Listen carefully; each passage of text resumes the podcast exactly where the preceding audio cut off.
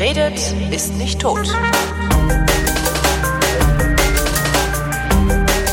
Andrea Diener verreist, schreibt über ihre Reisen in der Frankfurter Allgemeinen Zeitung und ist so nett, mir von ihren Reisen zu berichten. Diesmal verreist Frau Diener mit der Transsibirischen Eisenbahn. Hallo Andrea.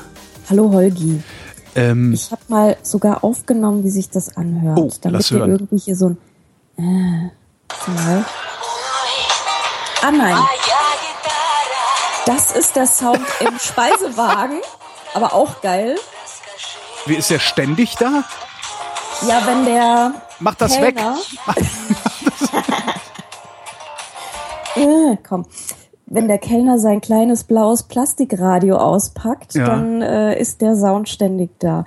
Ich habe aber noch ein anderes. Aber das ist jetzt nicht so, nicht so wie mit der AIDA fahren, wo man den ganzen Tag beschallt wird, sondern es Also gibt auch. es gibt auch in, tatsächlich in jedem Abteil einen kleinen Lautsprecher.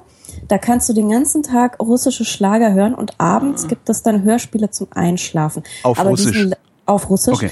Die sind, glaube ich, sehr lustig, weil die sind mit so einer lustigen Stimme vorgetragen. Aber ähm, wir haben die dann meistens ausgeschaltet, beziehungsweise die, die russischen Schlager tagsüber waren manchmal ganz lustig. Aber sonst ist das mehr so dieser Sound. Ist da, äh, äh, reicht, reicht, reicht, reicht. Ist da das Fenster offen? Nee, das ist, ähm, da habe ich mich zwischen die Abteile gestellt. Ah, da, okay. wo die, ähm, wo diese, diese Blechdinger aufeinander knallen und du halt direkt unten in die Weichen, also in die Ach so, du, Gleise äh, zw- reingucken zwischen kannst. die, zwischen die Waggons. zwischen, die, du? zwischen die Waggons, Okay. genau. Genau. Ja, aber ich muss ja sowieso erstmal anfangen, hier mich grob zu verorten, Ja. weil normalerweise fährt man mit der Transit nämlich von Moskau aus und fährt dann irgendwie so nach Osten oder so. Nach Vladivostok fährt die, glaube ich, oder? Die fährt nach Vladivostok, genau. Ähm, das macht aber kaum einer. Die meisten fahren irgendwie so bis, bis, weiß nicht, Novosibirsk oder Irkutsk oder sowas. Aha. So, wir sind nach Vladivostok geflogen, also mit Umsteigen in Moskau. Ich habe in Moskau am Flughafen kein Geld tauschen können. Es gab kaum eine Möglichkeit, mit Kreditkarte zu bezahlen. Insofern der Tipp, wenn ihr über Moskau fliegt, nehmt Rubel mit, Kinder. Da gibt's keine Geldautomaten? Oh, es war die Pest. Ja, ich musste halt zum nächsten Terminal zum Umsteigen und ähm, Geldautomaten gibt's anscheinend nur draußen. Ah, okay. Ja.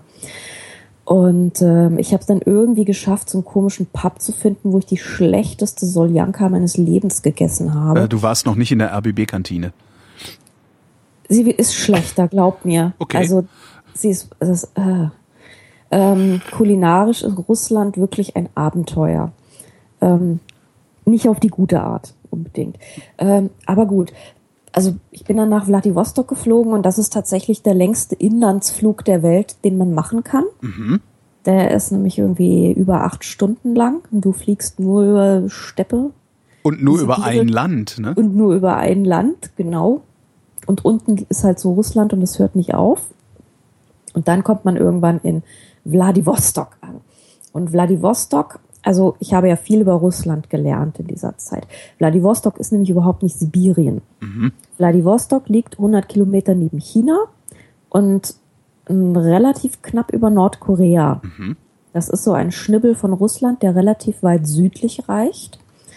Und diese ganze Ecke, die zieht sich ja dann hoch über diese Halbinsel Sachalin bis ganz oben nach Kamtschatka. Kamtschatka kennen wir ja alle vom Risiko. Genau.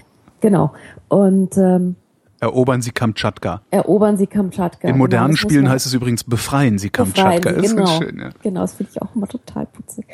Und ähm, diese ganze Ecke, die nennt man nicht mehr Sibirien, sondern es, Russland besteht im Prinzip aus vier Teilen, nämlich Europa, Westsibirien, Ostsibirien und der ferne Osten.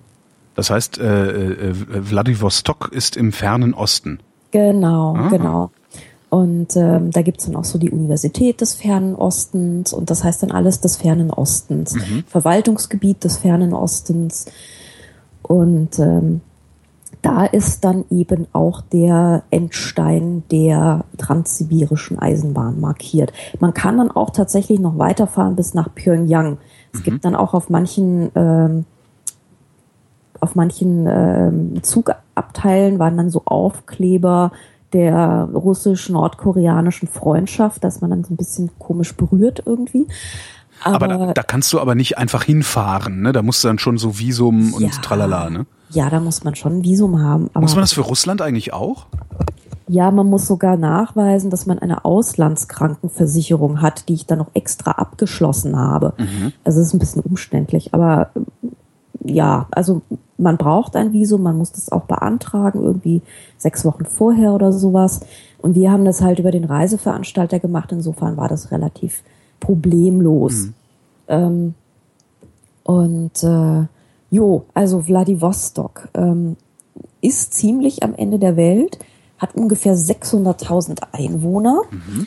Ähm, als wir da waren, das war so im Juni, da war es ziemlich warm. Da ist es in Sibirien ziemlich warm. Da hat so oh, 25, 29 Grad. Also was man jetzt für Sibirien nicht wirklich erwartet, aber da laufen lauter Mädchen in kurzen Röckchen rum und so. Ja, wenn man an Sibirien denkt, denkt man ja immer sofort, Kriegsgefangene, die im Schnee äh, Steine klopfen müssen. Genau. Das ist so das Sibirien-Bild, was man irgendwie hat. Ich, ja, ja, ja. Was ich habe. Also ich habe das auch, aber ich meine, der Sommer ist halt auch kurz, ja. Da ist es nicht besonders lange. Es hat auch, deswegen hat auch der Bau dieser Eisenbahn so endlos lange gedauert, weil die halt immer nur eine relativ kurze Zeit frostfrei hatten. Und da mussten sie dann immer irgendwie in Schienen in den Boden, also Schwellen in den Boden schrauben, so, solange es irgendwie ging. Ähm, ja, und da gibt es eben einen wunderbar kitschigen Bahnhof, so richtig schön, wie man sich das vorstellt, so Russland-Style mit Türmchen und Zuckerbäcker und äh, alles ganz niedlich und ganz süß. Und ähm, jo, da waren wir und ähm, ja, Vladivostok ist eigentlich eine ziemlich seltsame Stadt. Also du kannst da überhaupt als Ausländer erst seit 1991, glaube ich, hin. Also seit, oh. Ja genau, weil Vladivostok ist nämlich, also die, die Stadt ist relativ jung. Ähm, die ist erst in den 1860er Jahren gegründet worden. Das haben wir die meisten Städte in diesem fernen Osten. Die sind meistens so jung. Und ähm, das war nämlich, ist nämlich eigentlich der, der Marinestützpunkt der Pazifikflotte. Ah. Genau. Also da gibt's dann so, überall liegen dann so atomgetriebene Kriegsschiffe und U-Boote und Krempel. Das und ist dann wahrscheinlich auch der größte Wirtschaftsfaktor da, das Militär, oder? Ja, aber halt auch ähm, Handel und Fischerei und so. Mhm.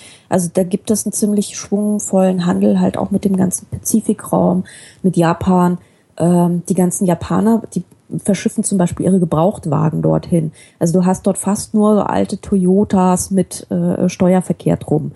Ähm, und und das ist dem Russen aber Schnurz. Das ist dem Russen total Gut. Schnurz, aber so ungefähr 95 Prozent sind dort irgendwie alte, alte japanische kleinen Toyotas Aha. oder so. Ähm, ansonsten ist die Stadt, ähm, also diesen Hafen gibt's halt immer noch und du kannst auch das U-Boot-Museum besichtigen. Es gibt sehr wenig dort zu sehen an kulturellen Dingen. Es gibt so ein Heimatmuseum, es gibt ein U-Boot-Museum, es gibt das Museum der Grenztruppen, da habe ich dann irgendwie dankend verzichtet. Mhm. Das haben wir an alle. Und ansonsten kann man mit einer kleinen Bahn, mit einem, mit einer Standseilbahn, wie ich sie ja schon in der Istanbul-Folge beschrieben habe, mhm also diese, diese Tunnel, ne? Mhm. Und sowas gibt's dort auch, die heißt da Funicular. Und mit dem Funicular kann man auf den Berg hochfahren und dann kann man runtergucken. Und das ist recht beeindruckend, weil ähm, Vladivostok liegt nämlich auch wie Istanbul an einer Meeresbucht, die Goldenes Horn heißt. Mhm. Weil irgendjemand hat mal gesagt, irgendein Zar von wegen, ja, sieht hier aus wie in Istanbul, nennen wir auch Goldenes Horn.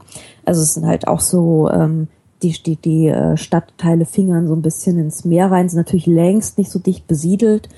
Ähm, es gibt da noch so eine Insel, ähm, die liegt so ein bisschen vor der Stadt im, im Meer eben und da führt dann eine gigantische ähm, Seilhängebrücke drüber. Mhm. Also die ist so richtig groß, sieht aus wie die Golden Gate Bridge, weil es gab dort nämlich mal den Pazifikgipfel und ähm, da haben die einen ziemlichen Auftrieb gemacht in diesem kleinen Vladivostok und haben dann also die Infrastruktur komplett aufgepimpt und äh, um zu beweisen, was äh, die, die russische Industrie genau. Mhm, mhm. Ja, ja, ja. Und deswegen gibt's da auch diese vollkommen überdimensionierte Brücke halt auf diese vorgelagerte Insel. Ähm, Vladivostok heißt übrigens übersetzt beherrsche den Osten. Mhm. Ähm, es gibt auch einen chinesischen Namen, weil Vladivostok war teilweise auch mal chinesisch oder japanisch auch besetzt. Auf Chinesisch heißt das ähm, Seegurkenmarsch. Klingt Ah, ja. ungleich weniger martialisch. Ähm, ja, wir haben dann so eine kleine Schiffchenrundfahrt gemacht und so ein bisschen orientiert in dieser Bucht. Dann sind wir ins U-Boot-Museum gegangen. Das ist halt ein altes U-Boot. Da erfähr- erfährt man alles über die glorreiche Geschichte der russischen Pazifikflotte. Ähm, verbuche ich auch eher so als äh, Nischenwissen. Und ansonsten kann man da oben eben wunderbar rumflanieren, kann auf die Stadt runtergucken. Es gibt einen wunderbar kitschigen Souvenirshop, wo man lauter so äh, T-Shirts, wo Putin mit Hundewelpen spielt und so. Also ja, das ist halt wirklich so, ja. Diese, diese, ähm, wenn du am Flughafen oder sonst wo guckst, es gibt halt echt überall diese Souvenirs mit ähm, irgendwelchen Brezhnevs und äh, Lenins und Putins dieser Welt. Also der Führerkult ist dort doch ziemlich stark ausgeprägt und auch ziemlich geschmacksfrei. Ja, also auch wirklich so Putin mit den süßen kleinen Hundewelpen. Also man, man ist schon hart. was, was kann man denn da machen, außer da oben rumflanieren und auf die Stadt gucken? Also das Lustige Kulinarisch ist, es hast gibt du dort- eben schon gesagt, ist das äh, ist Ja, Russland schwierig. nicht. Also Russland ist oder Russland oder diese Ecke dort, wo ich war, es kann sein, dass es woanders ganz anders ist, aber diese Ecke, wo ich war und wo man mir sagte, das ist typisch russische Küche, das ist halt schon eher so ähm, ausgelegt auf, es ist minus 30 Grad und wir brauchen echt viele Kalorien. Also du sitzt normalerweise in irgendwelchen sehr dunklen, sehr plüschigen Restaurants, gerne auch unter der Erde. Ähm, dort ist dann alles voll mit irgendwie Spitzendeckchen. Und dann gibt es meistens ähm, irgendwas mit rote Beete drin, also so Borscht oder sowas. Ähm, es gibt Salat, der hauptsächlich aus Kohl besteht. Ähm, Könnte man das insgesamt als deftig bezeichnen? man könnte das insgesamt als sehr deftig bezeichnen. Es gibt Fleischklumpen und so weiter. Das Problem ist halt, ähm, die Qualität ist halt jetzt nicht, meistens nicht so ganz gigantisch toll. Also wenn man nicht gerade zu Leuten fährt, die ihre Datsche haben und halt wirklich wissen, wo man frisch angebaute Sachen herkriegt oder vielleicht sogar ihre eigenen Hühner halten oder sowas, die Qualität, die man an Essen kriegt, ist halt echt nicht super. Ähm, dazu kommt halt auch, so die Russen verdienen auch nicht so richtig viel Geld, ja. Ja. Also du hast ein Monatseinkommen, wenn du normal arbeitest, vielleicht so 400 Euro oder so. Und ähm, wenn man aber in den Supermarkt geht, dann stellt man fest, so nee, es ist nicht so, dass da alles eine Null weniger kostet. Ja. Das ist relativ vergleichbar mit unserem äh, Einkaufslevel. Ja. nur, dass die Leute einfach drastisch weniger verdienen. Und ähm, Ich war gerade in Athen, da ist das ähnlich. Ja. ja, ne? Also man, man wundert sich halt wirklich, wie die Leute überhaupt nur ansatzweise überleben. Ja. Ja. Das einzige, das einzige, was in Athen wirklich spottbillig war, war Wohnen und Taxifahren. Ja, so ungefähr, ne? Und, äh, Ja gut, du kriegst dann halt irgendwie, wenn du auf dem Markt bist und kaufst dann irgendwie von der Oma so handge handgebackene Schmalzkrapfen oder sowas, ja. Das ist dann auch billig. Aber so, äh, ja, der normale Supermarkt oder sowas, ist nicht so günstig. Oder auch ähm, Verkehrsmittel oder so. Es ist jetzt nicht so, dass du sagst, äh, spottbillig. Wie lange warst du in Vladivostok? Ähm, wir waren jetzt nur für eine Nacht dort. Ah, genau. Und du wolltest ja fragen, was man dort eigentlich macht. Ja, genau. Ähm, es gibt dort tatsächlich eine ganze Menge chinesischer Tagestouristen, die halt mal so rüberfahren, weil sie sind ja nur 100 Kilometer. Und ähm, es gibt ja in Vladivostok Küste. Das heißt, man kriegt wenigstens, das ist ganz gut, man kriegt Fisch. Kaviar ist übrigens noch eins der relativ günstigen Lebensmittel, interessanterweise. Deswegen spachteln die Leute auch Kaviar. Wir haben auch Kaviar gespachtelt bis zum Umfallen. Ähm, und du kannst dort dich ans, an das Ufer setzen. Da gibt es dann auch tatsächlich so ein bisschen so Bierzelte und so ähm, Möglichkeiten, sich hinzusetzen, so kleine Uferrestaurants. Und da kann man sich dann zum Beispiel im Fischladen irgendwie eine Tüte frische Krabben kaufen, die kann man dann poolen, da gibt, kann man Bier trinken und so.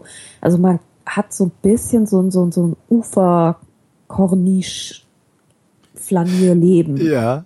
So ganz grob, ja. Und äh, Chinesen finden das irgendwie schon ziemlich toll, weil es ist fast ein kleines bisschen europäisch so. Aber es ist halt nicht so weit weg wie Europa. Mhm. Ja. Und das ist eigentlich ist die Stadt ganz hübsch, weil die war nämlich ähm, so, also die transsibirische Eisenbahn ist komplett fertiggestellt worden, so ähm, 1916, das ist der letzte Brückenschlag. Aber die ist so 1905 fuhren schon ziemlich große Teile davon. Und das war so eine Zeit, so Anfang des Jahrhunderts, da hat diese Stadt einen ziemlichen Aufschwung genommen, mhm. weil sie dann eben auch als Handelsstadt wichtig war für den ganzen pazifischen Raum. Und ähm, da haben dann auch ziemlich viele Händler so ihre kleinen Villen hingebaut. Und es gibt auch ein kleines Kaufhaus, das ist heute ein Gumm. Ein was? Ein Gumm heißt diese Kaufhauskette in, so. in Russland. Und das war allerdings damals, wurde das gegründet von zwei Hamburgern mhm. und äh, wurde von einem Leipziger hingebaut, mit richtig schönen 1880er Historismus-Stil. Und so um diese Zeit ist es alles, kam so dieser Handel langsam in Schwung. Und ähm, deswegen, man, man sieht das den Häusern und den Fassaden auch an, dass hier mal echt Wohlstand war. Und ähm, so kleine rosafarbene und, und minzfarbene und so babyblaue Pastell-Zuckerbäckerhäuschen und so. Mhm. Eigentlich ganz süß, also ein bisschen immer so am Abblättern, so, aber also eigentlich, ähm, so die Innenstadt ist eigentlich recht putzig. Jo. Aber Urlaub machen würdest du da jetzt auch nicht? Ja, nee, also äh, die Chinesen machen da ihre Tage, Tagesausflüge hin, fotografieren sich vor dieser Transsip-Stele, äh, gehen dann vielleicht nochmal am, am Wasser spazieren und so und fahren wieder nach Hause oder fahren vielleicht nochmal auf den Berg hoch. Mhm. Aber ich würde jetzt nicht sagen, dass man sich in Vladivostok eine Woche gut unterhalten kann. Ja, nee. glücklicherweise bist du dann ja sofort in den Zug gestiegen. Ja, nicht ganz. Also nicht wir haben leider ein bisschen geschummelt. Oh. Ähm, wir mussten nämlich in Ulan-Ude noch einen Anschlusszug kriegen, deswegen sind wir nach Khabarovsk geflogen. Das ist ein Stückchen, also so ungefähr 500 Kilometer nördlich mhm. von Vladivostok. Was in diesem Land ein Witz ist. Ich, ja, ja ich sehe es gerade auf der Karte, es ist wirklich ein Witz. Es ist die nächste größere Stadt ja. im Prinzip, ja, aber es hat uns dazu befähigt, ähm, ein Stück grüne Hügel, wir haben dann noch sehr viele andere grüne Hügel gesehen, ein Stück grüne Hügel auszulassen und einen früheren Zug zu erwischen und uns außerdem noch ein bisschen in Khabarovsk umzuschauen. Das war nämlich auch eine durchaus interessante Episode dieser Reise. Ähm, wir sind nämlich in den Naturpark rausgefahren. Also man muss sich das so vorstellen.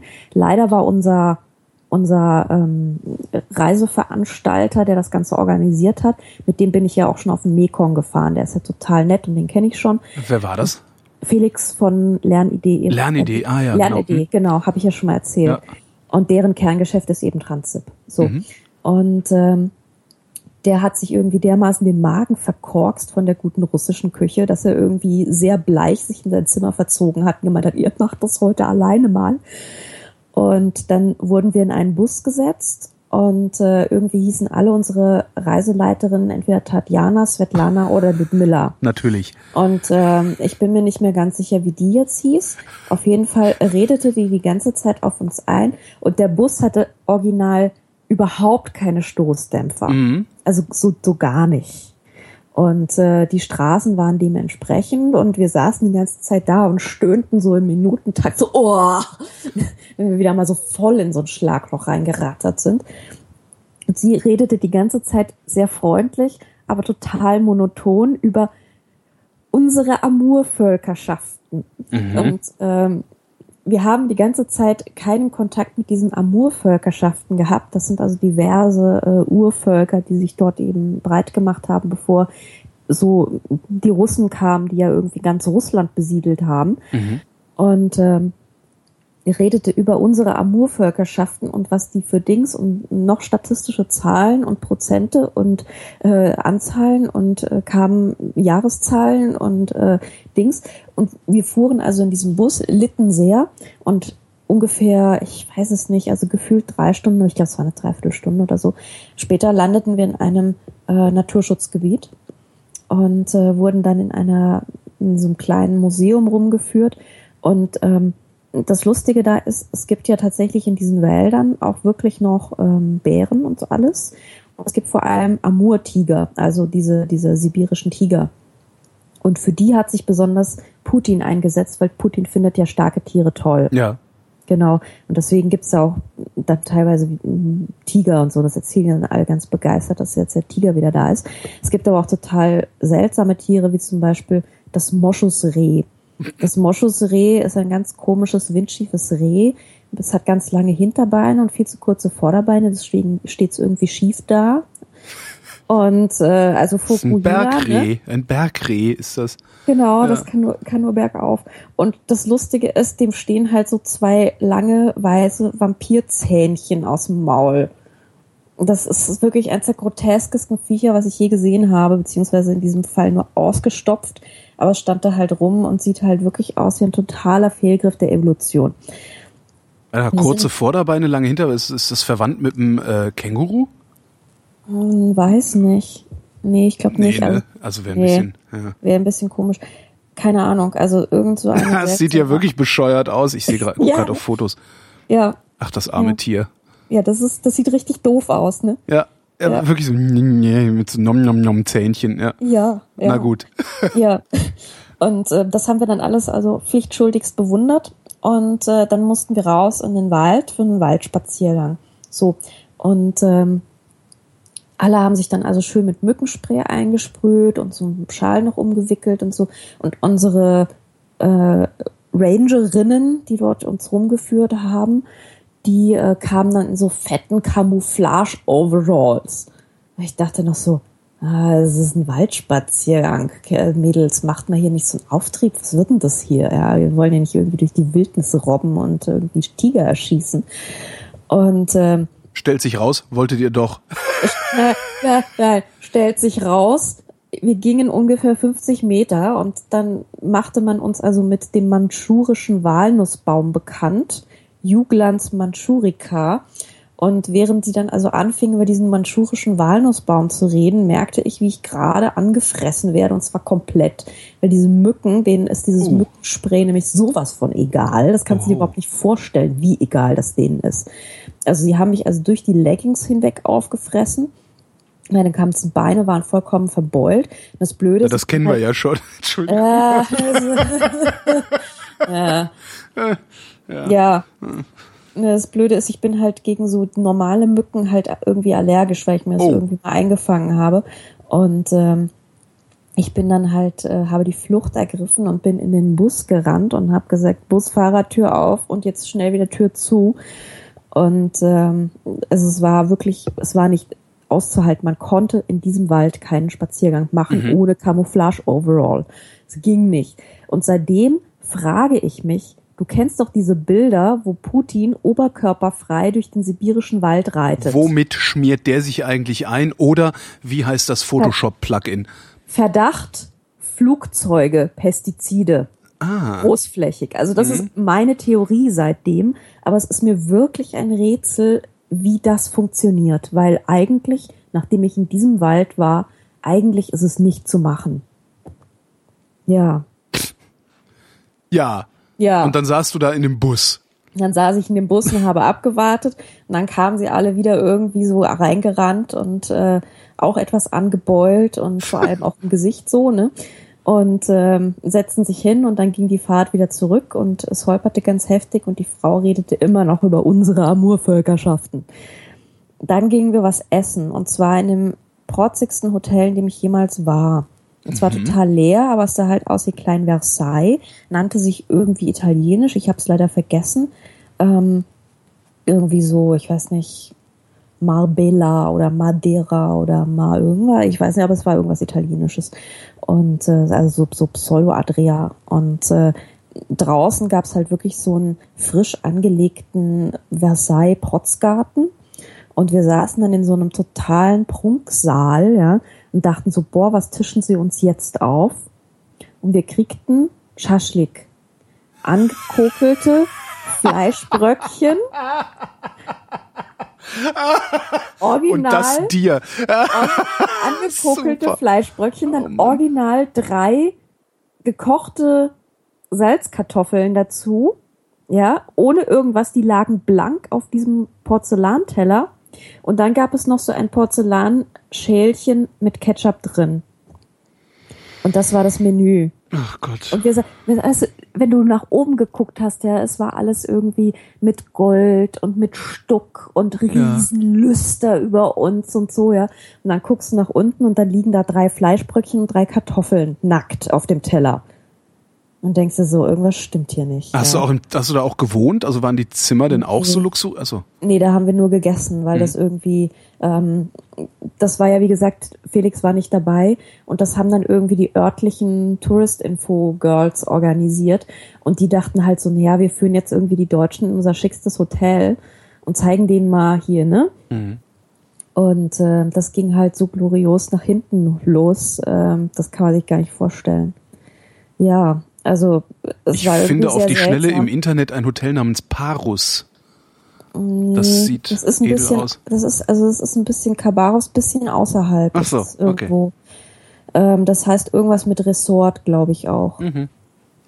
Und ähm, hatte dann also auch noch so ein bisschen Kinderbespaßungsarea und äh, so und blickt direkt über den Fluss über den Amour, der mhm. ja da. War das, war das denn äh, authentisch oder war das so ein, so ein, so ein nachgeäfftes äh, Luxusding? Das war natürlich ganz neu, ne? Mhm. Also das war, ja, ist total nachgeäfft, aber ich kann mir gut vorstellen, dass dort Leute ausschweifende Hochzeitsfeiern feiern. Ja. Also, weil Tourismus ist in Kabarowsk eher unterentwickelt. Ähm, ich nehme schon an, dass das eher was für die Einheimischen ist, mhm. weil da kommen einfach nicht viele Leute vorbei. So, ähm, ich erinnere mich daran, dass du irgendwie ein sehr trauriges Essensbild gepostet hattest irgendwo. Viele. Viele im Laufe. Ich, ich kann mich nur an eins erinnern. Na gut. Ja, mit diesen, also wenn da so drei Fleischbröckchen lagen, dann war es das wahrscheinlich, ja. Ja, hm. ja.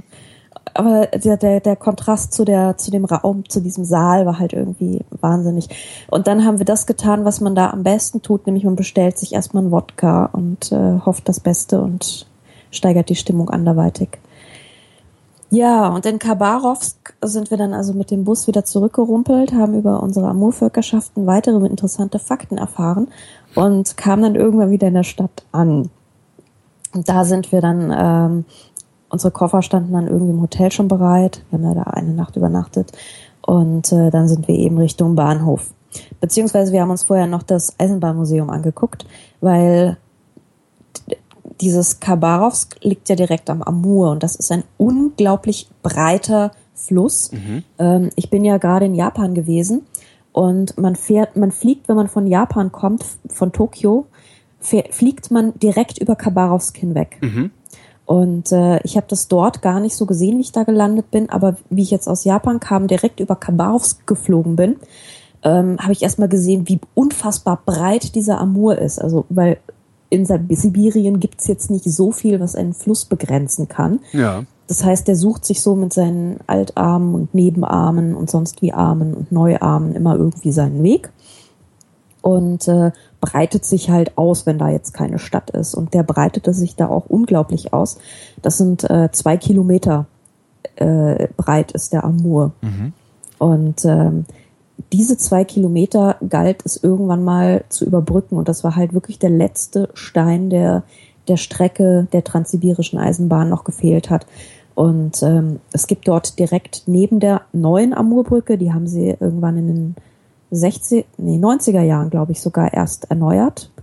Und äh, die alte Amurbrücke war eben so eine Eisenbahnbrücke aus Eisen.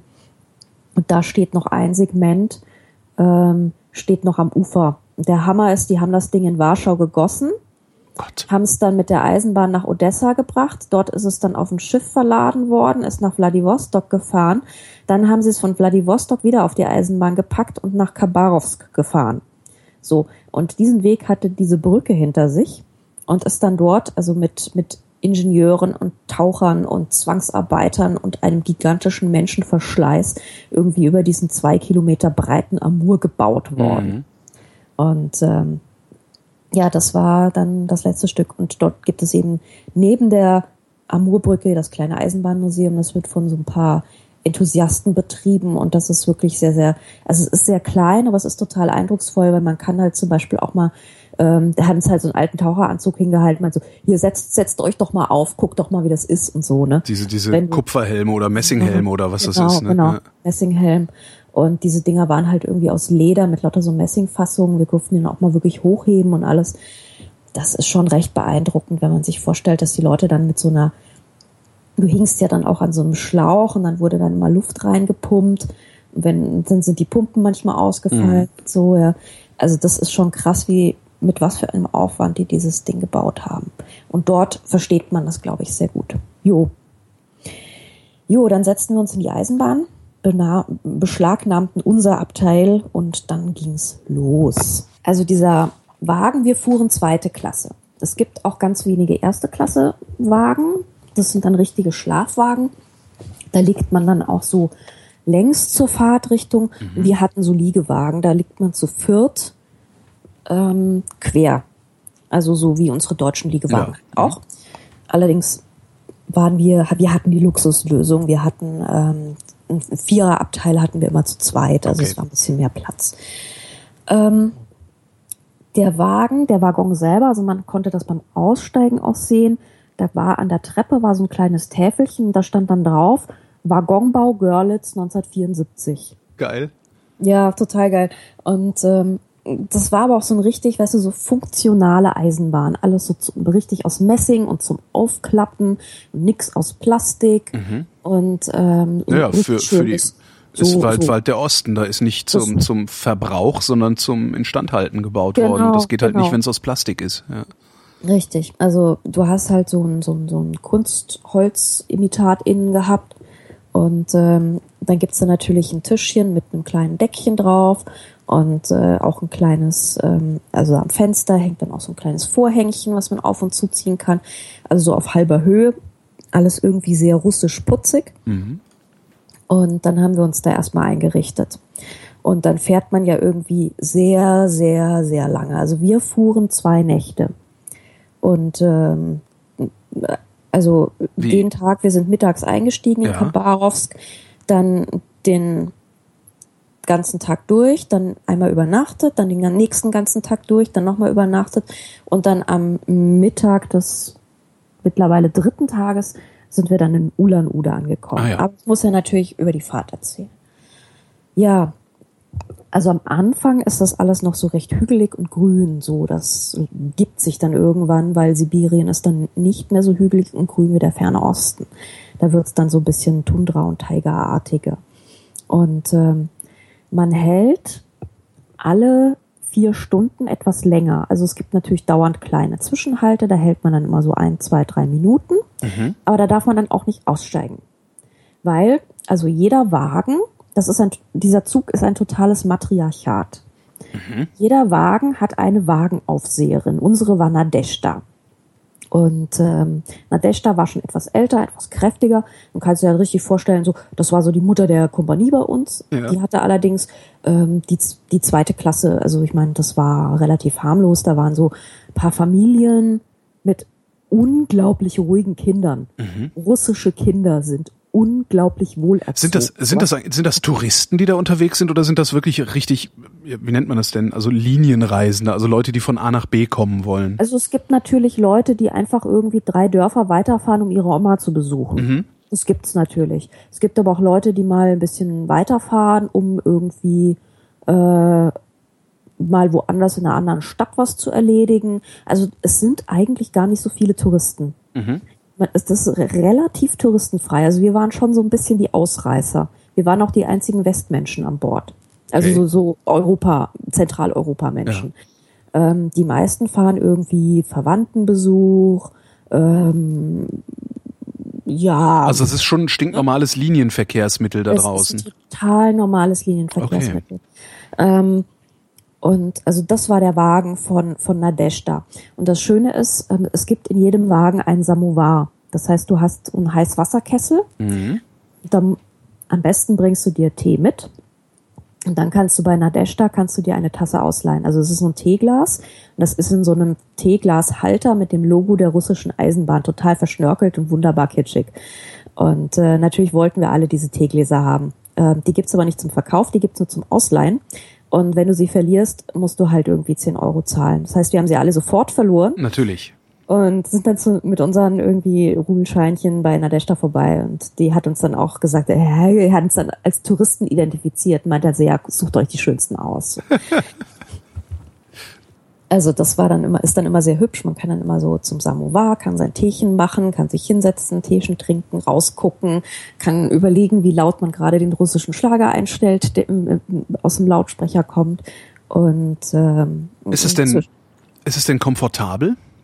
Ja, es ist total komfortabel, wenn man halt auf Duschen verzichten kann. Das ah, heißt, ja. du musst, ähm, es gibt angeblich gibt es in der ersten Klasse auch irgendwie so eine Art Duschmöglichkeit, aber das, was wir hatten, war halt reines ähm, Waschen und Klo. Mhm. Und das ist auch recht sauber, weil Nadeshda passt auf, ne, dass da keiner Schweinerei macht. Mhm. Und überhaupt wacht über Sitte, Ordnung und Anstand. Also das ist schon irgendwie Ne? Die ist da, die ist so die Chefin. Also wenn das der Remi Demi, wenn du dir einen zwitscherst und Remi Demi machst, dann kommt sie rein ja, und sorgt für Ruhe. und sorgt für Ruhe. Ja, ja, ah ja, ja. Super. Absolut. Und ähm, also nicht so wie bei uns, wo alle im Ruheabteil hängen und so, ne? Mhm. Nee, nee, nee. Alles ruhig. Und ähm, es ist wirklich recht komfortabel. Also man hat so, ähm, wir saßen dann halt unten auf unseren, auf unseren unteren Liegen und da kann man dann so ganz gemütlich auf dem Bänkchen sitzen. Das ist so gepolstertes Kunstleder halt. Mhm. Und oben hatten wir dann unsere Bettchen gemacht, die haben wir dann auch tagsüber nicht abgebaut und haben so mit Laken und allem Pipapo, ne? Und dann kriegst du halt so eine Decke und die musst du es genau wie im deutschen Liegewagen auch, die musst du halt in so ein Laken, Lakending sie reinwursteln und ähm, jo. Und ansonsten schläfst du dann halt da unter dieser Pferdedecke, hast ein Kissen, jo, ganz normal. Wie lange warst du denn eigentlich insgesamt unterwegs mit dem Zug? Ja, so Weil du sagst gerade zwei so. Nächte. Also bis, ja, wohin, bis wohin seid ihr gefahren? Erstmal bis Ulan-Ude und dann sind wir nochmal umgestiegen. Mhm. Aber ich muss jetzt erstmal den ersten erzählen, ja. weil das einfach nochmal komplett anders ist. So. ähm, es gibt ja dann noch eine dritte Klasse. Oh. Die dritte Klasse heißt Platz Kartni und ist genau das. Also du hast keine, du hast im Prinzip ein großes Abteil nur mit so Zwischenwänden. Also du hast so Kojen, wo immer so vier Leute pennen. Und dann gibt's aber nochmal so, so eine Art Gangplatz, wo dann nochmal zwei Betten übereinander sind. Die sind mhm. dementsprechend alle sehr viel kürzer. Und ähm, du bist natürlich viel enger mit den Leuten auf einem Raum.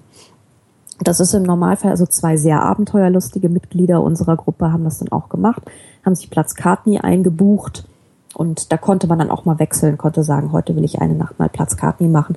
Ähm, habe ich mir irgendwie gespart, weil ich saß mittags da, hab mit denen gelabert und getrunken und das hat mir dann gereicht.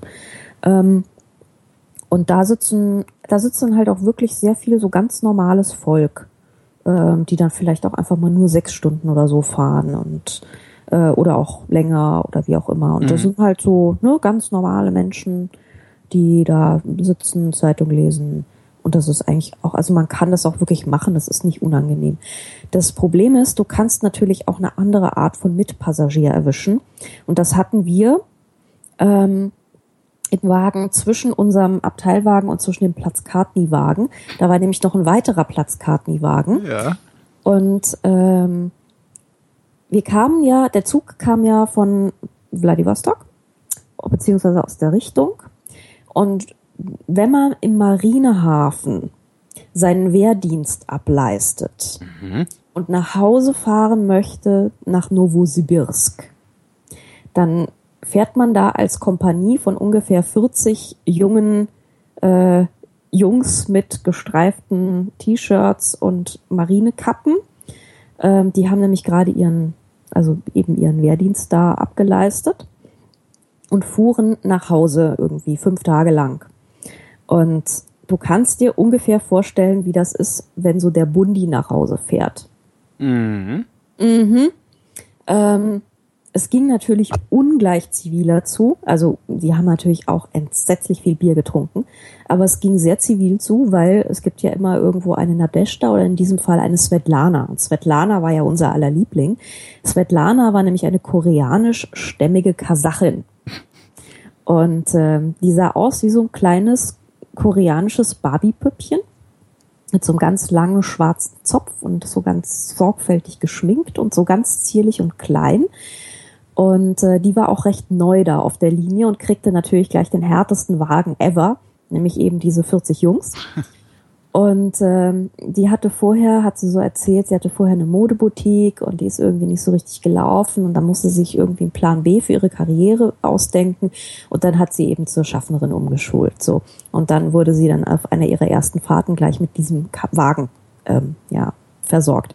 Ähm, Svetlana hat sich allerdings gut geschlagen, muss man sagen. Die Jungs waren, ich meine, na, der Staat hat auch ab und zu mal einen draufgegeben. Und äh, so im Großen und Ganzen war, ging das Ganze dann auch recht zivil ab. Das Problem ist allerdings, du hast Jungs äh, im besten Männerschweißalter, mhm. die jeden Tag Bier trinken, mhm. ohne Duschmöglichkeit. Mhm. Dieser Wagen, wir nannten ihn nur noch den Aromawagen. Puma-Käfig, ja. du konntest wirklich dort drin nicht mehr, du konntest nicht mehr atmen, es ging nicht mehr. Ja. Mhm. Es roch alles wirklich dermaßen nach Testosteron, Bier und du Pubertätsdunst. Ja. Mhm. Äh, äh, und ähm, deswegen habe ich dann auch gesagt, ja, ich bleibe im Abteilwagen und gehe nicht in den nächsten Platzkartenwagen, weil da muss ich nämlich irgendwie permanent durch den Puma-Käfig, wenn ich zum Essen oder sowas will. Äh, darauf kann ich dann jetzt irgendwie auch verzichten. Ja. Aber ansonsten waren die nett. Ähm, wir haben nämlich immer im Speisewagen gegessen. Also dort, wo das kleine blaue Radio lag und diese ja. gespielt hat, genau. Und das war das Radio von Sascha. Und Sascha ist, äh, war auch so ein ehemaliger Offizier, so Ende 60 mittlerweile, wollte immer alle Frauen küssen, die ihm irgendwie auf den Weg gelaufen sind. Und ähm, den größten Gefallen konnte man ihm tun, indem man ihm eine Flasche Cognac gekauft hat. Und, äh, wo? Äh, Im Speisewagen. Ah. Da war ja auch so ein kleiner Kiosk, also mhm. da konnte man auch ähm, Kekse und ja, bisschen Kleinkram und so weiter. Mhm. Und Bier und so. Da haben wir auch gegessen. Also wir waren aber auch meistens die einzigen, die dort gegessen haben, weil ähm, die restlichen Leute können sich das schlichtweg nicht mehr leisten. Mhm. Also der Speisewagen war so gut wie immer leer, der ist total entzückend, so mit roten Tischdeckchen und darüber liegen dann so weiße Tischdeckchen und es gibt ganz bunte Blumenvorhänge und das ist alles ganz, ganz niedlich. Und äh, wir haben dann immer der Köchin irgendwie am Mittag gesagt, was wir haben wollen, haben dann immer unser Buffet zusammengestellt, also wow. unser Menüchen zusammengestellt, haben dann immer gesagt, wir möchten aber bitte ein bisschen Salat dazu. Gebt uns doch dann auch noch drei Vitamine. Mhm. Und ähm, dann haben sie auch irgendwas relativ Genießbares. Also das Protzhotel war schlimmer, muss ich sagen. Okay. Im Speisewagen hatten wir dann echt eine ganz gute Zeit. Ähm, das war alles wirklich, also auf jeden Fall, es war jetzt nicht Mörder-Luxus-Essen, aber es war auf jeden Fall gut, gut essbar. Mhm. Und es gab auch immer ein bisschen Salätchen und ein bisschen Fischchen und ein bisschen Kartoffelchen und so. Also es war halt wie so von Mutti, ne? Oder dann hat sie uns auch einen Tag hat sie uns mal Pelmeni gemacht. Mhm. Das sind diese russischen Ravioli-artigen Dinge. Und ähm, man kann ja auch äh, alle vier Stunden hält der Zug ein bisschen länger, weil dann ist nämlich Lokwechsel. Also es gibt immer so äh, Bezirksgrenzen sozusagen und eine Lok ist immer so für einen Eisenbahnbezirk zuständig und äh, muss dann abgekoppelt werden und dann kommt eine neue Lok dran. Mhm. Und dann hält, also man kriegt dann auch so einen Fahrplan, dann hält dieser Zug einen Tacken länger, dann lässt einen Nadesh da auch raus, bleibt an der Tür stehen und guckt, wo die ganzen Schäfchen sind. Und dann geht man meistens entweder zum Kiosk. Und das haben eigentlich die meisten Mitreisenden gemacht, vor allem natürlich auch die, die Marinejungs. Die haben sich dann so Schnellnudeln, Ramen-Dinger, Cupnudeln oder sowas besorgt und haben sich dann einfach Heißwasser aus dem Samovar draufgekippt. Das war so deren Ernährung. Oder du bist halt irgendwie für eine Cola oder weiß nicht, gibt halt Kekse, so mhm. Snack-Kiosk. Es gibt dann natürlich aber auch, und das ist dann immer das Tollste, es gibt dann auch manchmal so Babuschkas, die da stehen. Also so ältere Omis, wie du sie dir vorstellst, russische Oma, buntes Kopftuch, so, ne? Mhm. Und die verkaufen dann so Schmalzkrapfen oder Pelmeni oder irgendwas selbstgemachtes oder geräucherte Fische auch mal. Die kann man dann auch kaufen. Dann freut sich die Oma auch, das ist total gut. Und äh, die kann man dann eben auch, da kann man sich auch gut von ernähren. Mhm. Also das klappt auch ganz wunderbar. Und ansonsten bin ich halt immer rausgesprungen, habe geguckt, wo ich gerade so bin, wie es hier gerade so aussieht. Und ähm, man fährt halt wirklich, also diese, diese Orte hat man das Gefühl, die sind halt wirklich so ein Alibi, dass man da überhaupt einen Grund hat, einen Bahnhof mal wieder hinzubauen. Also es sind ähm, ich bin mir nicht ganz sicher, wovon diese Leute dort leben, die da leben. Das sind halt hauptsächlich kleine Holzhäuser. Ja. Und also wirklich so winzigst, ja. Und maximal steht da ein Plattenbau aus den 60ern. Maximal, ja. Aber neuere Entwicklung findet da wirklich kaum statt. Also wenn du da so eine Großstadt hast, äh, wie Cheetah oder sowas, es ist sehr überschaubar. Und dann hast du dann vielleicht auch mal irgendwie so, ein, so eine Kirche mit so ein paar Goldkuppeln oder so. Aber normalerweise ist das halt echt Pampa. Und ähm, Wobei ich mich das auch in der deutschen Pampa schon oft frage, so wa- was, was macht ihr hier? ja, ja, ja, Es gibt gerade so diese, diese Bahnstrecken, Ja. Einsäumungspampa, ne? ja. Und ähm, ja, ich weiß es nicht. Also ich gehe mal davon aus, dass ziemlich viel einfach Holzwirtschaft ist, weil das ist im Prinzip, wovon Sibirien lebt. Das ist Ja. wahrscheinlich ein bisschen Bergbau. Ähm, dann gibt's wohl hier und dort mal ein paar Minen, wo irgendwas abgebaut wird. Aber viel mehr kann da nicht sein. Ne? Und dann betreibt vielleicht noch einer einen Kiosk und dann war's das. Ja, so ungefähr. Also das sind winzigste Dörfchen und meistens ist das Größte dann echt schon der Bahnhof. Und dahinter geht's dann halt echt bretterbudenmäßig weiter. Ja. Und äh, so tuckert man halt so vor die Lande, durch die Lande und vor sich hin. Und ähm, an den Bahnhöfen ist dann lustigerweise auch meistens äh, die Moskau-Zeit angeschrieben, weil man fährt ja, das ist ja immer ein bisschen verwirrend, ähm, zwischen Wladiwostok und Moskau sind ja irgendwie sieben Zeitzonen.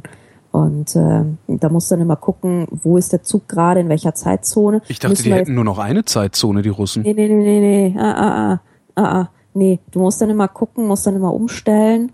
Gott. und äh, an den Bahnhöfen ist dann auch meistens Lokalzeit und Moskauzeit. Und ähm, ist dann immer so ein bisschen kompliziert. Also mein iPhone hat das interessanterweise tatsächlich sehr gut bewältigt. Mhm. Das heißt, es hat sich immer brav automatisch umgeschaltet, obwohl es eigentlich fast nie irgendeine Art von Netz hatte. Aber das hat es dann irgendwie hingekriegt und da konnte man dann immer ungefähr sehen, ah, wir sind wieder eine Zeitzone weiter. Und ähm, ja, ja, und so tuckerten wir bis Ulan Ude vor uns hin. Warum musstet ihr da umsteigen? Ich hätte gedacht, dass sie durchfährt. Die fährt auch durch. Äh, wir haben allerdings noch einen zweiten Zug genommen. Es gibt nämlich ähm, auch Luxuszüge, die dort Ah. gechartert werden und fahren. Und uns hat man dann noch eine weitere Nacht in einem Luxuszug gegönnt. Ach, das sind Äh, dann, das ist dann wahrscheinlich auch das, wenn man, ich habe vor Jahren schon mal geguckt, äh, mit der Transip zu Mhm. fahren und da gibt's halt richtig saumäßig teure Reisen, also die mehrere tausend Euro kosten. Das ist dann Genau. wahrscheinlich so ein Luxusding. Genau. Ah, okay. Also die werden, das sind alte Staatswaggons im Prinzip. So, ähm, die, damit wurden dann immer so die die äh, Regierungsoberhäupter herum transportiert und tun sie auch immer noch. Die stehen aber rum. Und das Schöne ist, man kann die chartern. Und äh, das macht der Reiseveranstalter, also Lernidee, chartert die Dinger. Und wir sind dann umgestiegen, weil in Ulan-Ude wird die transsibirische Eisenbahn von der trans-mongolischen Eisenbahn gekreuzt.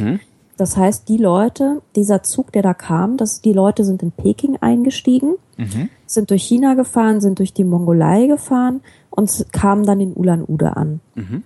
Und ähm, das Schöne an diesem Zug ist eben erstens, er ist natürlich wunderhübsch, ja, das ist ein ganz, ganz toller Zug, also ein richtiger schöner Luxuszug, so so Orient Express Style halt, Ah, ja, wenn man geil. sowas mag, es ist, ist halt toll. Ähm, Sind da auch alle super angezogen und so oder? Äh, äh, Also schon so ein bisschen Kreuzfahrt-Flair, Okay. muss man sagen. Ja, doch. Und die Gäste sind auch sehr international. Also obwohl es ein deutscher Reiseveranstalter ist, die verkaufen sehr international, also auch nach Amerika, nach Australien und so. Und da sitzen dann auch so elderly Ladies aus Amerika und so drin. da schlägt dann auch nicht der Backpacker auf. oder? Nee, nee, nee, nee, um Himmels Willen. Okay. Und wir sind, wir sind, ähm, wir sind damit weitergefahren. Aber erstmal muss ich eigentlich Ulan Ude, weil diese Ja. Stadt hat mich total überrascht. Also ich bin ja, ich war ja auch mit äh, Barbara unterwegs, mit der ich schon öfter unterwegs war. Lustigerweise immer dort, wo es recht gut zu trinken gab. Und wir beiden sind zwei äh, begeisterte Alkoholkonsumenten vor dem Herren, was einheimische Gesöffe angeht. Mhm. Ähm, und äh, eines Nachts auf diesem Mekong-Ding haben wir halt eben gesagt, hier Phoenix, wir wollen mal Transit fahren, aber mehr so hintenrum. Und äh, deswegen haben wir das zusammen ausgemacht. Und wir beide haben unser Herz für Burjatien entdeckt. Für was? Man muss, äh, für Buryatien. Man muss es wirklich so sagen. Also wir haben seitdem irgendwie den Traum, wir möchten einmal durch Buryatien fahren. Ach, das ist ein Ort. Ja, Ich dachte ein Getränk, aber okay. genau. Ja. Mhm. Oh Mann, ich habe ja noch was total anderes verpasst, weil es gibt nämlich in der Nähe von Khabarovsk gibt es nämlich eine autonome, es gibt mehrere autonome Teilrepubliken und sowas, so, so ganz exotische Dinge, von denen noch nie irgendein Mensch irgendwas gehört hat. Es gibt zum Beispiel in Khabarovsk auf der anderen Seite des Amur, wenn man über die Brücke fährt, muss man noch mal so ein bisschen nach rechts gucken. Da sieht man die autonome jüdische Republik. Was? Richtig. Also das ist auch, das kennt, genau, da hast du noch nie von gehört. Nee. Ich auch noch nicht. Ähm, Also das, hinter- mir ging's ja schon komisch, als ich das erste Mal von Transnistrien gehört habe, aber das ist ja Ja, ne, das wird immer komischer. jüdische Ähm, autonome Die, Au- Oblast. die jüdische, jüdische autonome Oblast äh, bei Khabarovsk Ist ja irre. wurde mal als stalinistisches Zion gegründet, bevor irgendwann Stalin dann mal auf die Idee kam, vielleicht lieber alles zu säubern gleich.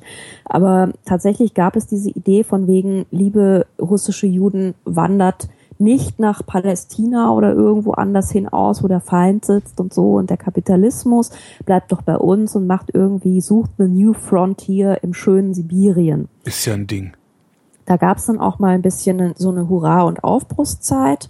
Die währte allerdings nicht sonderlich lang, nachdem nämlich äh, die ersten Leute dorthin gesiedelt sind und festgestellt haben, wie scheiße es in Sibirien eigentlich ist. Vor allem das Wetter und Ja. äh, überhaupt alles. Also vor allem, wenn die eigentlich. Alternative, wenn die Alternative Israel heißt, dann, äh, Ja, dann willst da ist das Wetter echt mal schöner.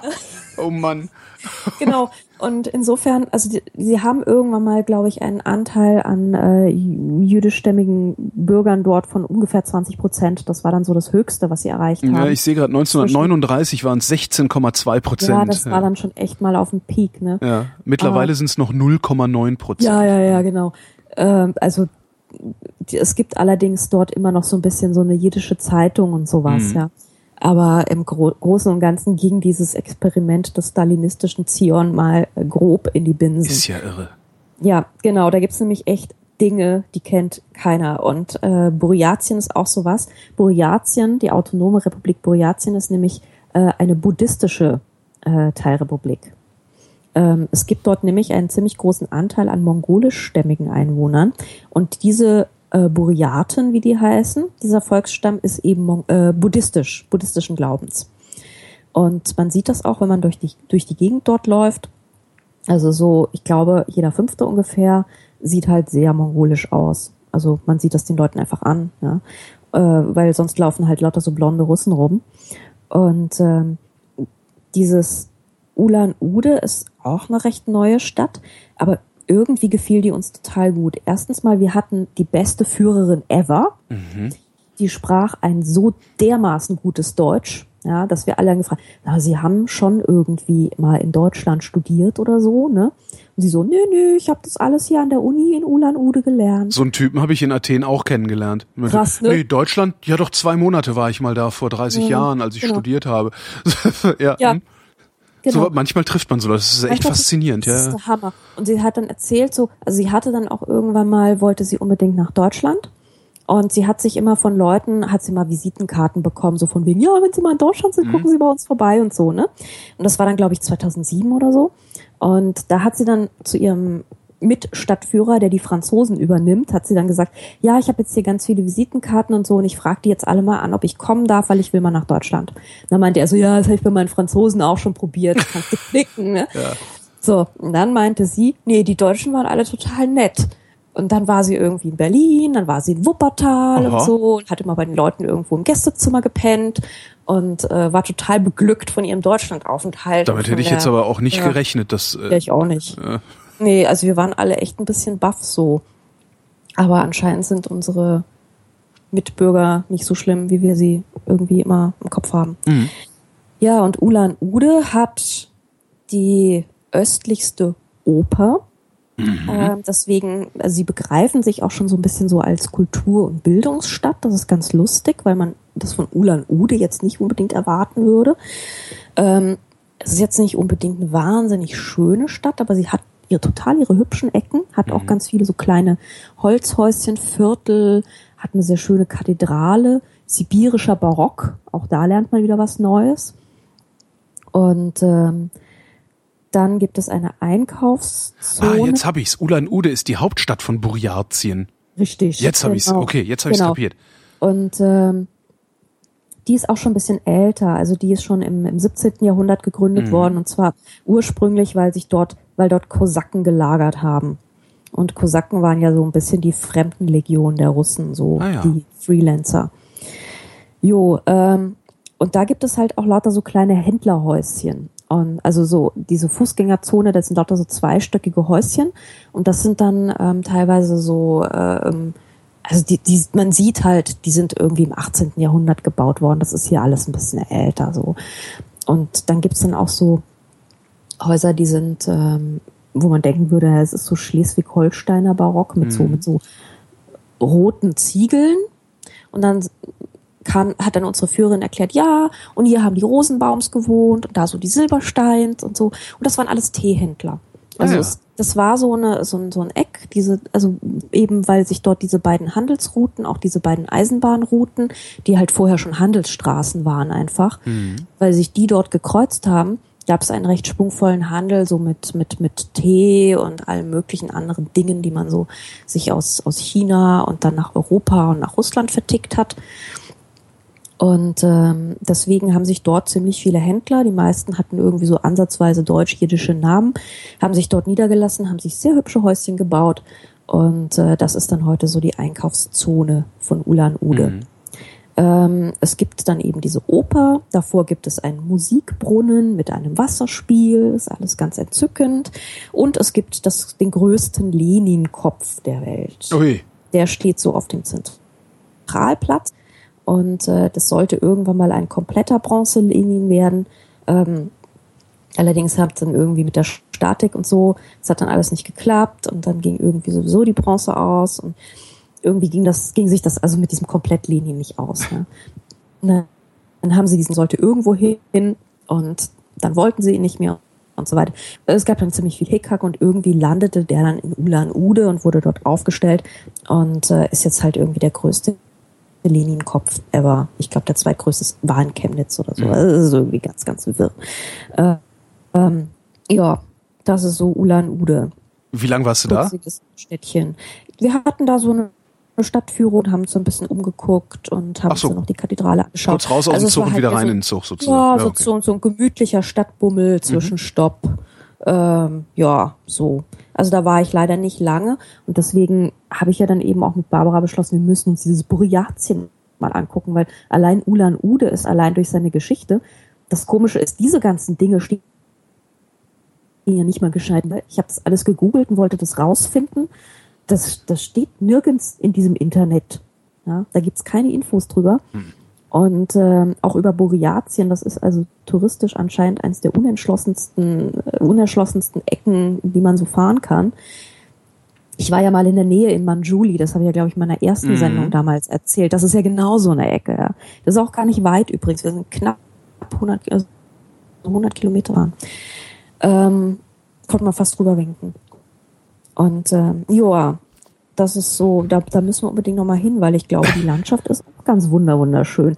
Nur find mal jemanden, der das sponsert. Wer soll denn daran Interesse haben? Ja, da gibt's keine, kein Tourismus, keine Reiseveranstalter. Und ich kann ja wohl schlecht das burjatische Fremdenverkehrsamt in Ulan-Ude te- antelefonieren. Wie ist es mit ja? deinem Arbeitgeber der FAZ oder oder vielleicht irgendwie sowas wie die Geo oder so? Ja, vielleicht am ehesten noch, aber wir müssen mal gucken, ob wir das irgendwie mal zusammenkriegen. Also wir werden das mal recherchieren oder ich muss das halt echt mal privat machen, weil Crowdfunding. das ist so sau interessant, ja. Frau Diener verreist Ja. als Crowdfunding. Frau Ja. Diener verreist nach Buryatien. Mal gucken, Ja. wie viel Kohle zusammenkommt. Ja, da wäre ich mir, wenn wir uns mal irgendwie diese, diese, diese nette Guidefrau schnappen und sagen, okay, jetzt fahren wir halt mal fünf, fünf Tage hier durch die Gegend. Ja. Also äh, So, so teuer kann das doch auch eigentlich gar nicht sein, schätze ich mal. Also die andere An- und Abreise dürfte Ja, viel du Geld musst kosten. Halt, ja, du musst halt hinfliegen, aber ich glaube, Ulan-Ude hat durchaus einen Flughafen. Äh, also man kommt da hin. Ähm, ja, und von dort halt irgendwie gucken, dass man Auto, äh, Ja. ja, mal gucken. Jetzt sagtest du vorhin, Sie hätten euch noch eine Nacht im Luxuszug gegönnt. Genau. Äh, wo bist denn dann noch überhaupt hingefahren? Ich dachte, du wärst dann bis Moskau durch. Nee, bin ich ja leider nicht. Also Hm. wir sind, wir haben ja nur den hintere, das hintere Drittel gemacht, weil den Rest macht ja jeder. Ah, ja. Genau. Also das ist ja dann die populäre Strecke und das sind ja dann auch die Westler und so. Das ist ja nicht interessant. Verstehe. So, also wir wollten ja extra die Strecke machen, die sonst keiner macht. Mhm. Und ähm, das Schöne an diesem Charterzug ist, also wir sind da empfangen worden, haben erstmal Wodka und Kaviarprobe gemacht. Es gibt übrigens so geilen Wodka. Es gibt Pinienkern-Wodka. Wow. Der Hammer. Du willst Pinienkern-Wodka probieren. Ich habe es leider noch nicht geschafft, den irgendwo an. Also ich habe ihn nicht geschafft zu besorgen. Am letzten Abend habe ich nicht mehr dran gedacht. Ich dachte, kriegst am Flughafen eh, kriegst am Flughafen aber nix. Insofern habe ich jetzt immer noch keinen Pinienkern-Wodka, aber der ist geil. Ist richtig, richtig gut. So, und dort wurden wir dann also auch nach allen Finessen bekocht. Es gibt auch Frühstücksbuffet und alles, also richtig Luxuszug. Und wir konnten endlich, das erste, was wir gemacht haben, war erstmal zu duschen, so nach drei Tagen. Mhm. Und ähm, Ich finde es ja. Ja. also interessant, wie man, wie man ähm, seine hygienischen Standards senkt, total. sobald es halt nötig ist. Ja, Habe ich auf dem völlig. Festival gemerkt dieses Jahr. Ja, dass ich, Genau. ach komm, einmal waschen, Ja. Schritt waschen reicht. Schrittwaschen reicher, hast dann halt deine Feuchttücher oder irgendwas. Ja, genau. Das hat ja in der Wüste genauso gemacht. Ja. Ähm, und dieser Zug fährt dann, also wir sind dann über Nacht, waren wir dann in diesem Zug, es war total entspannt, haben abends noch so ein bisschen Zimmerparty gemacht, einen unserer 150 Goodie-Wodka-Fläschchen, also du kriegst ja all, alle drei Meter kriegst du ja irgendwo einen Wodka hingestellt, Mhm. äh, bisschen Wodka getrunken, selig gepennt und äh, am nächsten Morgen konnte man dann schon so langsam den Baikalsee erahnen. Und das Schöne an diesem Zug ist, ähm, für, es gibt eine alte Baikal-Strecke. Das ist eine eingleisige Strecke. Da fahren, fährt die normale Transit nicht, ähm, sondern da fahren nur noch so ein paar Lokal- und Vorortzüglein ab und zu, alle heiligen Zeiten. Es gibt eine Dampflok, die da fährt. Und es gibt eben, du kannst eben die, die, die Genehmigung, die Streckengenehmigung bekommen, wenn du diesen Zug charterst. Also dieser, dieser Zarengold Sonderluxuszug fährt da eben auch. Und die Strecke ist halt landschaftlich richtig spektakulär. Ähm, das Schöne ist, die halten dann auch mal an und dann darfst du vorne auf die Lok, weil die hat rechts und links hat die so, so einen kleinen, wie so einen kleinen Balkon.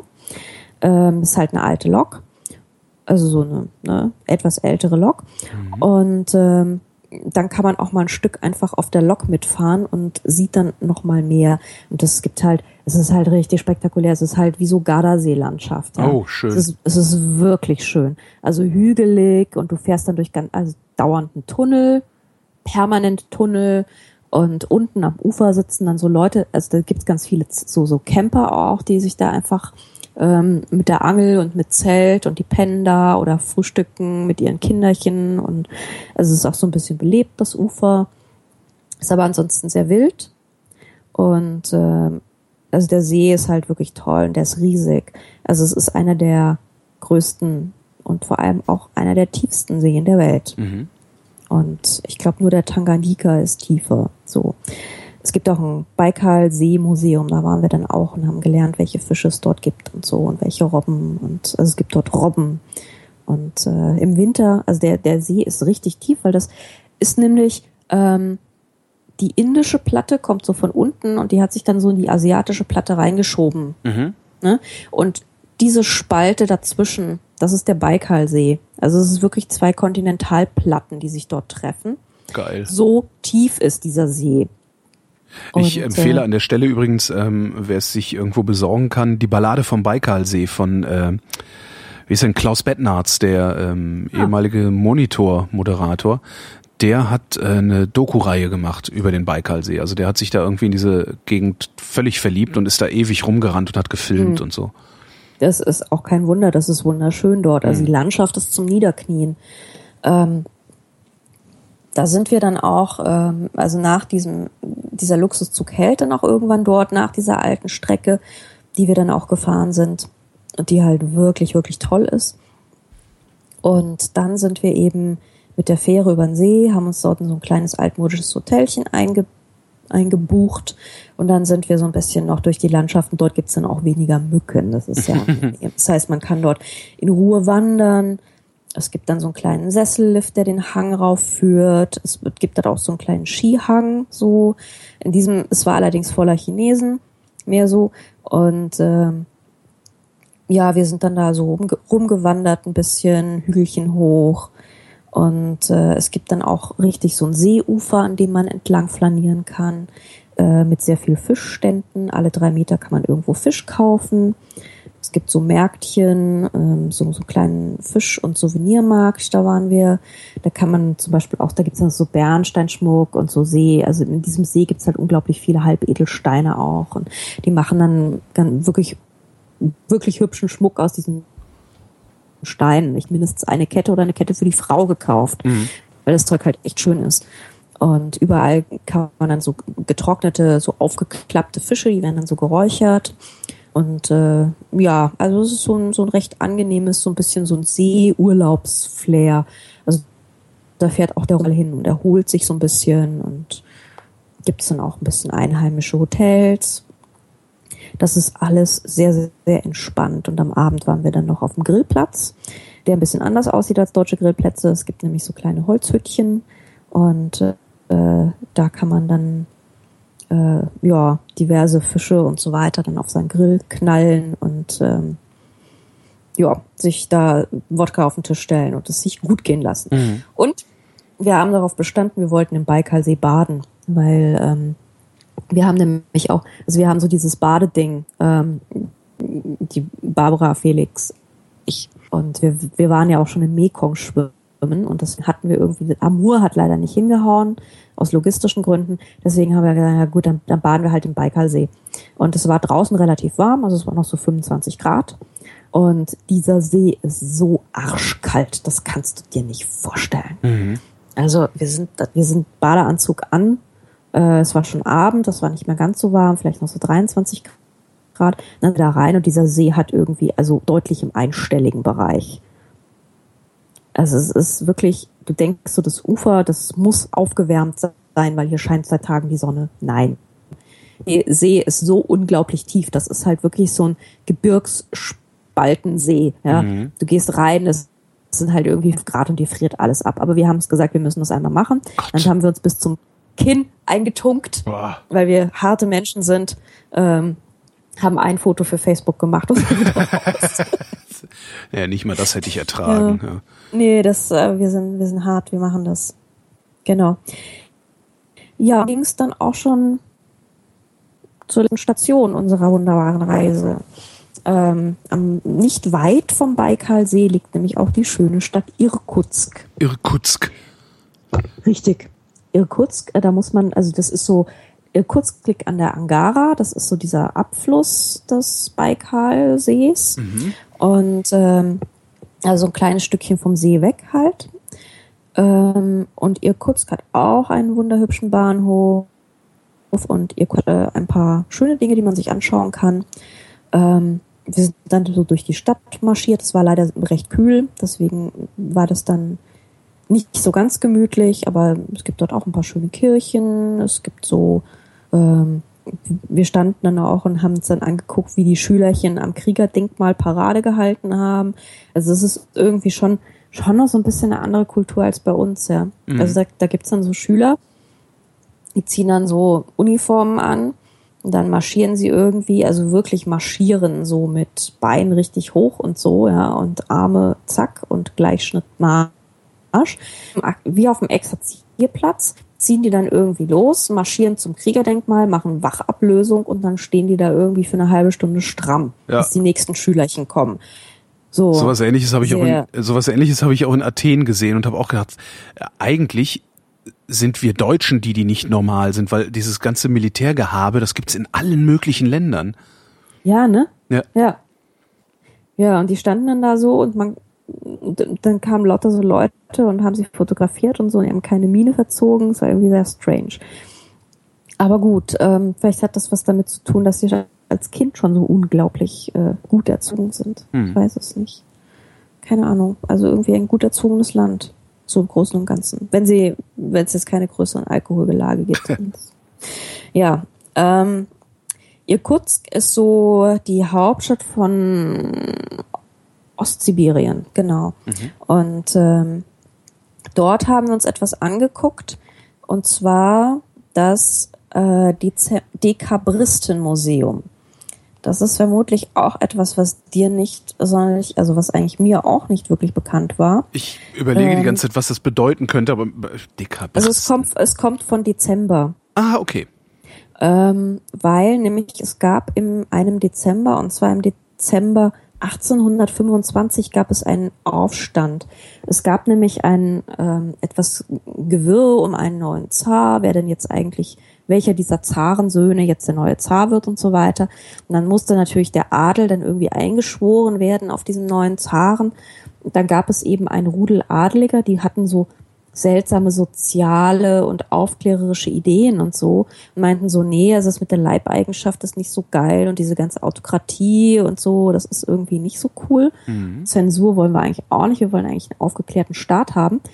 Ähm, die haben dann eben diese ähm, die haben das dann äh, verweigert und haben sich eben dem nicht untergeordnet. Und ähm, die wurden dann allerdings äh, ziemlich schnell niedergeschlagen. Mhm. Die Anführer, die Hauptanführer, die wurden äh, hingerichtet mhm. und die ganzen niederen Chargen wurden nach Sibirien verbannt. Ah. Und in Irkutsk landete dann irgendwann mal ähm, die Herren, wie heißen sie, Trubetskoy und Wol, Wolkonski, genau. Mhm. Und äh, wir waren, also das alte Haus von den Wolkonskis, ähm, das kann man besichtigen. Das ist also so noch äh, alt eingerichtet und das bisschen Info über diese Dekabristen. Und ähm, vor allem auch diese Frau, die Maria Nikolajewna Wolkonskaya, die mhm. hat dort für ziemlich viel Furore gesorgt. Weil erstens war sie eine von den wenigen Adelsfrauen, also die wurden vor die Wahl gestellt, entweder ihr lasst euch jetzt von euren Männern scheiden und so und bleibt hier in Russland und habt ein cooles Leben, oder ihr geht mit nach Sibirien, äh, alle Privilegien werden euch aberkannt, ihr seid Leib Leibeigene, so. Mhm. Also die, die Wahl habt ihr. Und diese Maria Nikolajewna Wolkonskaya hat gesagt, ja, hier am Arsch, ich gehe mit meinem Mann mit, was soll denn das? Cool. Äh, musste, musste ihr Kind bei Verwandten lassen. So, und dann ist sie da mitgegangen. Und dann sind diese Wolkonskis, sind dann halt so ein bisschen durch die Gegend geschoben worden und irgendwann landeten sie in Irkutsk. Und äh, man hat dann festgestellt, ähm, das Problem in Russland ist ja immer, wie Leute dazu, diesen fernen Osten und dieses Ostsibirien zu besiedeln, weil da will ja keine Sau hin. Mhm. Ähm, allerdings brauchen wir dort halt Bergleute und wir brauchen Leute, die dort wohnen und so weiter. So. Und diese äh, Adeligen, die eben da aus Moskau verbannt wurden, haben sich als nicht unwesentlicher äh, lokaler Wirtschafts- und Bildungsfaktor herausgestellt. Und ähm, na klar, weil die bringen ihr Kulturkapital mit.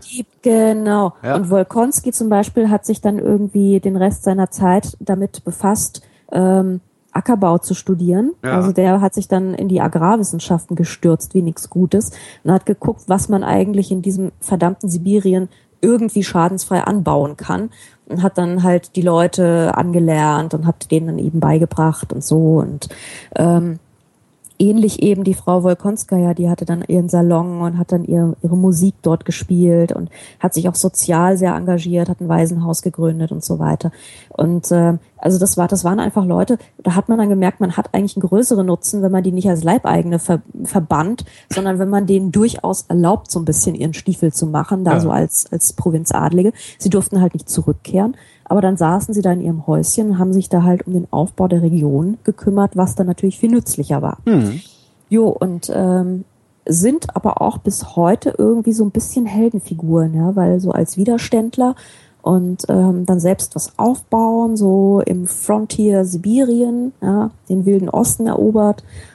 Und die Wolkonskaya ist halt auch so eine von diesen ja, von diesen, von diesen Frauenfiguren, die halt so durchaus als äh, besonders couragiert und so gelten und auch, auf, also auch Dichter und äh, ähm, Schriftsteller und so haben hm. die immer wieder versucht, haben die immer wieder irgendwo eingebaut und so. Tolstoi, Krieg und Frieden. Genau, hm. da sind auch so zwei Familien, die relativ ähnlich klingen. Ja. Also die hatten natürlich auch entsprechend immer wieder die äh, Kontakte zu Schriftstellern und so. Und äh, ja, und diese Willen, das ist eben das Dekabristenmuseum, das kann man in Irkutsk sich anschauen. Ähm, was sehr zu empfehlen ist. Also Irkutsk hat mir irgendwie ganz gut gefallen. Das klingt so ein bisschen äh, am Arsch der Welt. Mhm. Und äh, die Leute haben uns auch immer wieder begrüßt. Und dass sie sich in das wilde Sibirien trauen, um uns zu besuchen. Wieso ist so eigentlich ganz nett hier. Ähm, ja, wir haben dann am Abend, waren wir dann, ähm, also das ist eben auch was, was dieser Reiseveranstalter macht. Die suchen immer wieder Kontakt zu lokalen Menschen. Und es gibt dort eine, eine ältere Dame, äh, die als Zahnärztin gearbeitet hat und äh, mittlerweile eine ziemlich beschissene Rente hat, wie alle Russen. Mhm. Und äh, mit ihrem Sohn eben in so einer kleinen, ähm, so einer Betriebswohnung lebt. Das ist auch so, ein, so eine ganz interessante Wohneinheit dort. Und äh, die macht Abendessen für Touristen. Also da kann man dann in die Wohnung gehen, kann dort mit ihr essen, kann sie Sachen fragen, wie sie so lebt und so.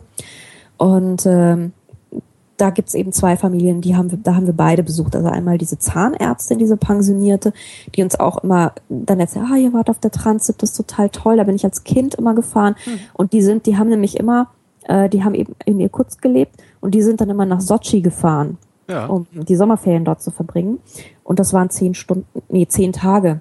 Krass. Die sind also dann umgestiegen und sind dann nochmal nach Süden runter. Ja, wie lange dauert halt denn eigentlich die komplette Fahrt mit der Transip? Das sind 10.000 Kilometer, das ist ja. Ja, knapp 8.000 Appes. Also. Äh, nee, 9.000 irgendwas, oder? 9.000 Appes? Warte ja. mal, ich muss mal hier mal. Guck mal, Wikipedia fragen. 9.288 Kilometer. Ja. Genau. Ja, und dann kannst du ja, es gibt ja noch ganz viele so Stichlinien, die mhm. noch sonst wohin. Da gibt's ja dann noch äh, diverse Seitenlinien, die du noch fahren kannst. Wenn du nach Sochi willst, musst du halt auch mit so einer Seitenlinie noch fahren. Da musst du noch umsteigen und dann weiterfahren. Also die waren halt zehn Tage hin, zehn Tage zurück unterwegs. Und sie fand irgendwie, also haben sie sich nicht gelangweilt, so, so, nee, ich fand das als Kind total aufregend, da einen Zug zu fahren und so. Das sind natürlich auch andere Kinder und die fahren alle in die Ferien und so. Und äh, also die hatten dann auch total positive Erinnerungen daran, wie es dann war, tagelang in diesem Zug zu sitzen. Mhm. Also ja, und die Zugfahrten, also wenn man damals in den fernen Osten gezogen ist oder nach Sibirien, dann hast du halt irgendwie ein ganz, ganz verbilligtes äh, Zugticket bekommen. Das ist auch heute noch so. Du kannst von Vladivostok, wenn du da hinziehst oder so, dann kriegst du auch verbilligte Flugtickets, dass du zum Beispiel Verwandte in Moskau oder in St. Petersburg besuchen kannst, weil das Problem ist halt, Moskau und St. Petersburg, da wollen so alle hin. Mhm. Und der Rest des Landes das steht halt so ein bisschen leer, ne? Ja. Und äh, das deswegen musst du halt ganz, also wird dann halt die Flugtickets und so, die werden dann halt subventioniert. Jo.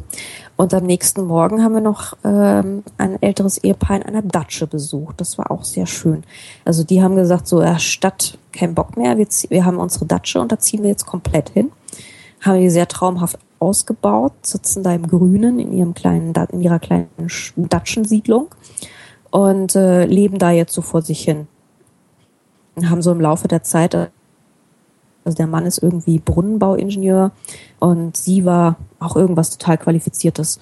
Und ähm, dann haben sie da dieses Häuschen ausgebaut, bauen da ihre eigenen Sachen an, ihr eigenes Gemüse, Hühner, haben Ziegen, haben Kaninchen und sind halt so ein bisschen, versuchen so ein bisschen Selbstversorgung zu machen. Und man hat es halt auch gemerkt, die haben total geil gekocht. Also sie haben uns Pfannkuchen gemacht und haben uns noch so kleine Törtchen gebacken und so. Also halt, wenn du dort gut essen willst in Russland, dann musst du halt irgendwie gucken, dass du auf Selbstversorgung umsteigst, weil sonst hast du ein Problem. Ah. Also was dort liegt, ist halt alles nicht gigantisch. Also wir sind in die Markthalle in Irkutsk, da liegen halt so, also du kriegst halt gute Schokolade, das ist das Interessante, immer noch. Also das finde ich total faszinierend. Die Schokolade ist echt gut in Russland. Und der Kaviar ist super und örtlich auch der Fisch. Aber so Fleisch und so, das ist echt ein bisschen schwierig. Und auch so mhm. Gemüse und so frische Sachen, das ist echt nicht so easy. Und äh, du kommst halt dahin und dann hast du so eine Alu-Theke und dann liegen da so die kompletten Schweineköpfe so. Ähm, was ja eigentlich ganz gut ist, dass man so das komplette Tier verwendet, im Gegensatz zu uns. Wir schneiden ja nur so ein Filet und der Rest wird irgendwie, kommt die Burger maximal. Aber ähm, also so die, die, die, die Nahrungsmittelqualität ist schon krass. Ja. Und die haben es halt so gemacht, ja, machen wir jetzt alles selbst. Und von Irkutsk aus seid ihr dann nach Hause geflogen wieder, oder? Wie? Genau, da sind wir dann in Irkutsk sind wir ins Flugzeug gestiegen und dann sind wir wieder über Moskau nach Hause. Das war dann auch ein irgendwie ganz netter Abschluss so. Irkutsk ist ganz, ganz schön, die Metropole Ostsibiriens. Jetzt ist so eine Reise, vor allen Dingen mit der Transsib, ziemlich teuer. Ich habe zwischenzeitlich mal geguckt, ähm, das kostet bei Lernidee zwischen 5.000 und 8.000 Euro, dieser Luxuszug. Ja, ähm, das ist klar, das ist der Luxuszug. Da bist du 16 Tage im Luxuszug. Würdest ähm, du das trotzdem empfehlen, obwohl es so teuer ist? Ich glaube, das ist jetzt nichts für meine Altersgruppe.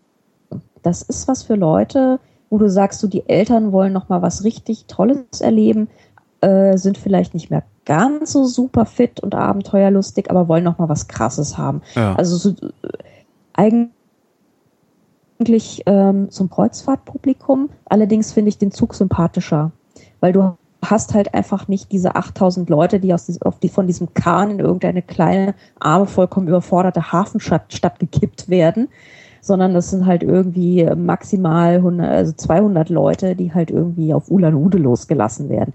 Die machen natürlich dann auch ihr Ausflugsprogramm und so und Stadtführungen und Kram. Aber es ist halt irgendwie, finde ich, so Kreuzfahrt für die etwas Verwegeneren aber trotzdem eben risikofrei und ich würde sagen so so also so Elterngenerationen also wenn die ein bisschen bisschen drauf sind, ein bisschen abenteuerlustig, finde ich es bestimmt super. Nochmal die Lebensversicherung aber, verjuxen. Ja, aber ich meine, du kannst natürlich, wenn du jünger bist, ähm, jetzt so in meinem Alter würde ich sagen, hier, ey, Vladivostok fliegen, ja, und dann Transsib-Linienzug mit den, äh, ja, also da kann man sich dann halt schon irgendwie ein bisschen, muss nicht unbedingt Platzkarten machen, ähm, aber wenn man sich irgendwie in so einem Abteil einmietet. Das soll auch im Winter sehr, sehr schön sein, habe ich mir sagen lassen. Also wenn dann draußen alles verschneit ist und dann hast du halt schön Heizung, dann gehst du zu deinem Samovar, trinkst schön ein Teechen und guckst in die verschneite Tiger raus und so. Das muss auch ganz, ganz toll sein. Weißt du, was das kostet? Das weiß ich jetzt leider nicht. Das müsste ich eruieren, beziehungsweise ich habe irgendwo eine Mail, wo es drin steht. Aber ähm, das kann man eben auch also es macht, machen auch die Lernidee-Jungs, die haben da auch so eine kleine Home- und um, Unterpage ähm, und bieten das auch an. Also das kann man auch über die machen und ähm, ist deutlich günstiger. Andrea Diener, vielen Dank. Ja, danke